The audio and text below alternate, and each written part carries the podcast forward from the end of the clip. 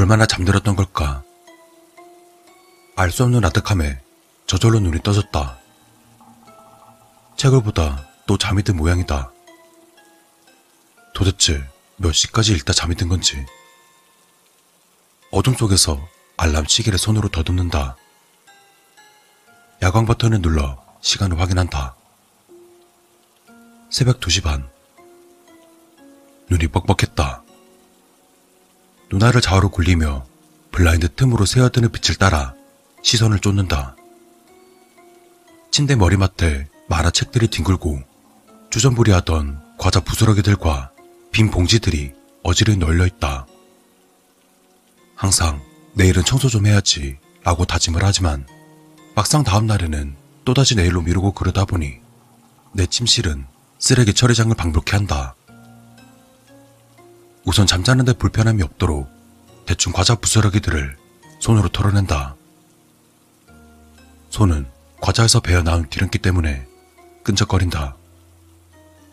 난 끈적거림을 제거하기 위해서 세면대까지 간다는 것은 시간 낭비라 생각한다.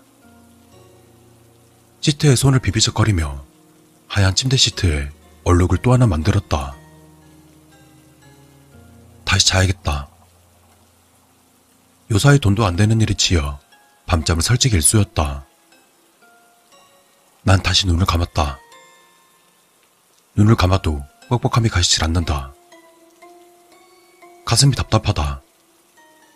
갑작스런 흉통에 숨을 깊게 몰아쉰다. 등줄기가 서늘하다. 귓전을 맴도는 나지막한 흐느낌 소리.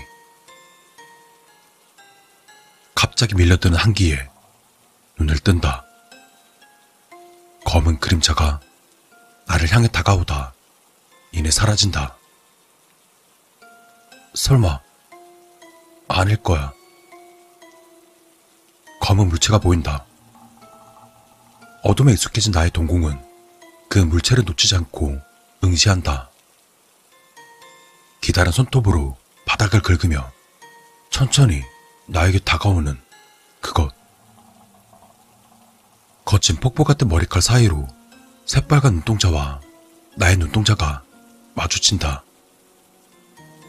밀려오는 한기가 온몸에 소름을 돋게 한다. 식은 땀이 내 머릿속을 흥건히 적신다. 그것의 얼굴은 하얗다 못해 몹시도 푸르스름하게 창백하다. 피를 머금은 듯한 눈에서는 금방이라도 피눈물이 줄줄 흘러내릴 듯하다. 그놈이 나를 향해 기분 나쁜 미소를 짓는다.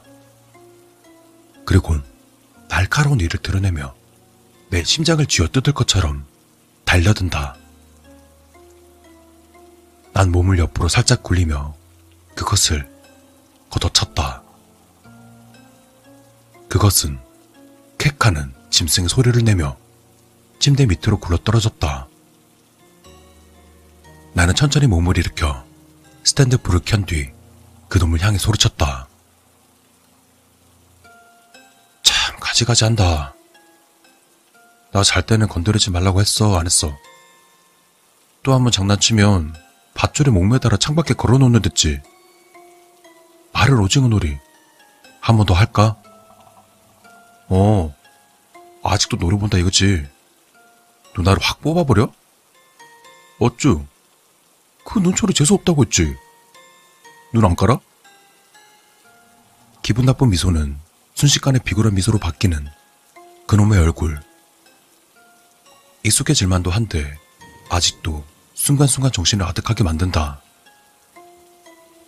저놈이 이 시간에 욕먹을 것을 각오하고 이런 시답잖은 장난을 친다는 것은 아마 손님이 왔기 때문일 것이다. 가끔 이렇게 영업시간 외에도 막무가내로 찾아오는 손님이 있긴 하다. 하긴 이런 장난이나 해대는 쓸모없는 놈이 무슨 수로 막을 수 있겠는가? 하지만 내 수면을 방해한 놈에게 다시 한번 훈계를 할 필요는 있다.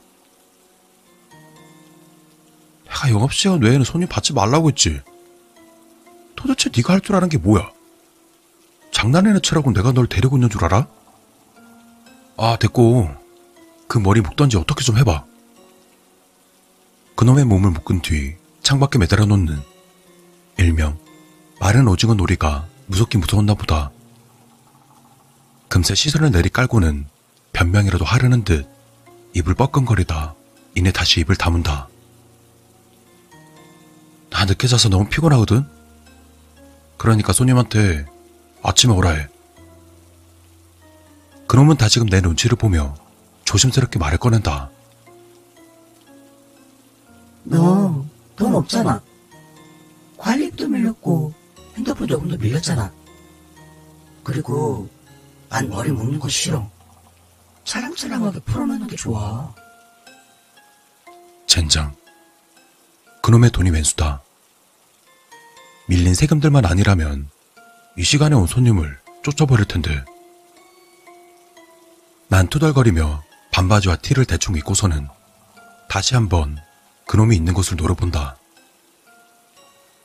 없다. 이럴 땐 동작이 빠르다. 벼락 맞을 놈. 뒷머리를 고무줄로 대충 묶고는 안경을 찾는다. 어디에 뒀더라? 오늘은 기필코 청소하겠다고 다짐은 하지만 정말 청소를 하게 될지는 미지수다. 문을 열고 나가자 소파에 스물 대여섯쯤 되어 보이는 웬 여자가 앉아있다. 음. 하얀 얼굴에 긴 생머리, 갈색 눈동자, 코가 약간 옆으로 휜 것을 제외하고는 별다른 특색이 없는 미인형이다. 내가 관찰하는 것을 느꼈는지 슬그머니 일어나 인사를 꾸벅한다. 예의가 바른 여자인 것 같다. 첫 인상이 이 정도면 나쁘지 않다. 나는 주눅들어 보이는 그녀 맞은편 소파에 걸터 앉아 담배를 문다. 재떨이에는 담배 꽁초들이 쌓이다 못해 테이블 위를 굴러다니고 있다. 라이터는 또 어디에 있는 거야? 야, 다중이. 라이터 못 봤어? 내가 담배를 입에 물었으면 눈치껏 라이터를 찾아봐야 할 것 아닌가? 그놈은 잔뜩 불만 섞인 목소리로 날 노려보며 말한다. 나 다중이 아니라니까. 내 이름은 이 새끼가? 내가 다중이라면 다중인 거야. 너 다중인 거 맞잖아. 아니야? 다중이는 궁시렁거리며 라이터를 찾는다. 여기 있네. 테이블 밑에. 네가 쓸모 있을 때는 물건 찾을 때뿐이지. 청소를 할 줄 아나 손님 접대를 잘하길 하나. 아유. 다중이 저놈은 길거리에서 헤매고 다니는 걸 내가 주워온 놈이다. 테이블 밑에 있다는 라이터가 보이기는 하는데 너무 깊숙이 들어갔는지 손이 잘 닿질 않는다. 저, 제 얘기 안 들어주시나요? 잠깐 있어봐. 이놈의 라이터 어디 가서 한 박스 훔쳐오든지 해야지. 아우, 씨. 테이블 밑으로 손을 길게 뻗어 라이터를 손에 잡는 순간 그녀의 희미한 다리를 스친다. 얼음장 같다. 담배에 불을 붙이며 다시 소파에 앉는다.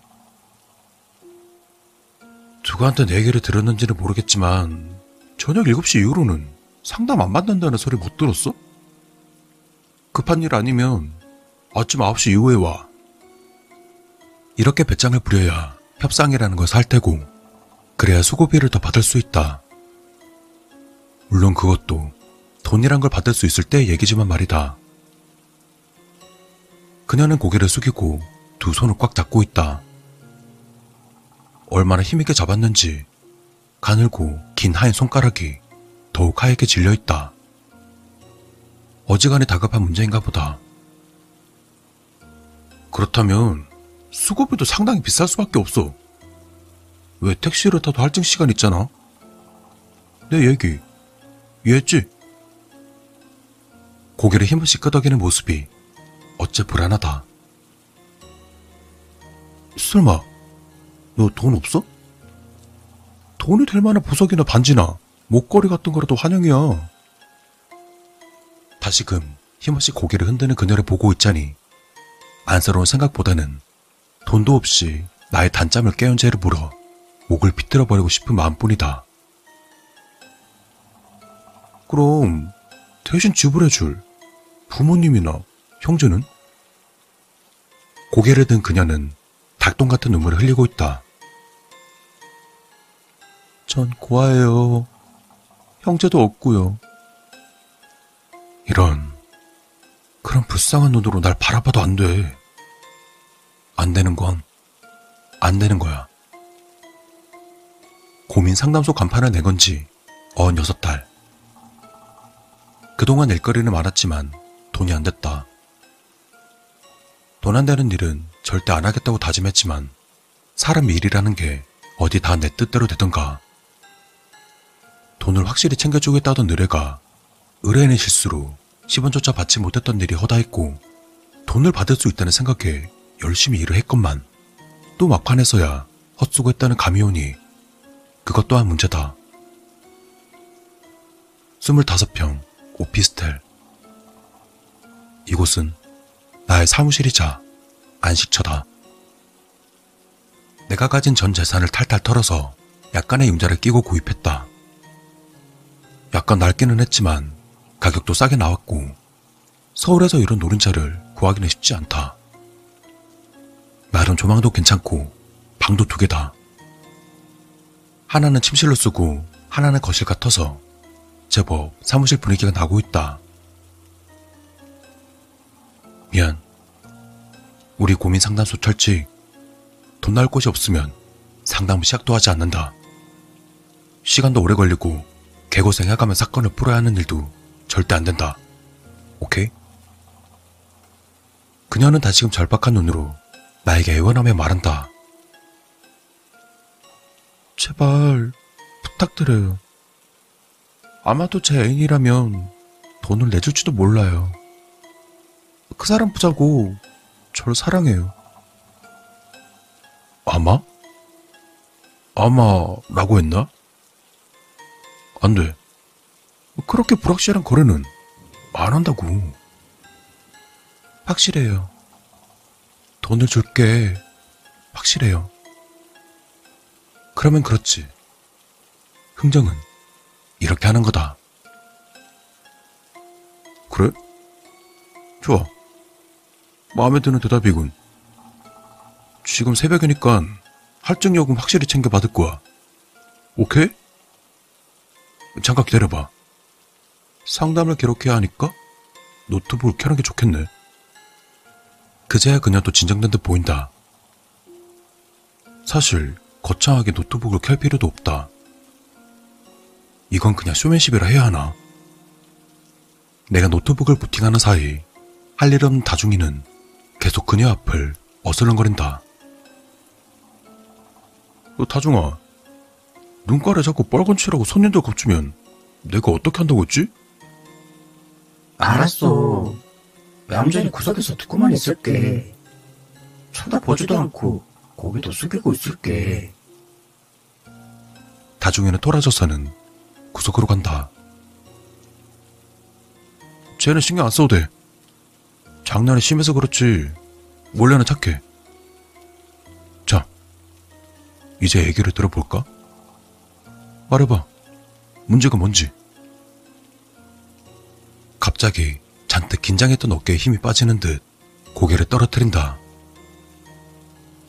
이런 부류의 손님들은 정작 이야기를 꺼내기까지는 많은 눈물과 시간이 걸린다. 난 그녀의 이야기가 시작되길 기다리면서 소파에 몸을 깊숙이 파묻으며 담배 연기를 연실 뿜어댄다. 드디어 그녀가 떨리는 목소리로 입을 연다. 전 살해당했어요.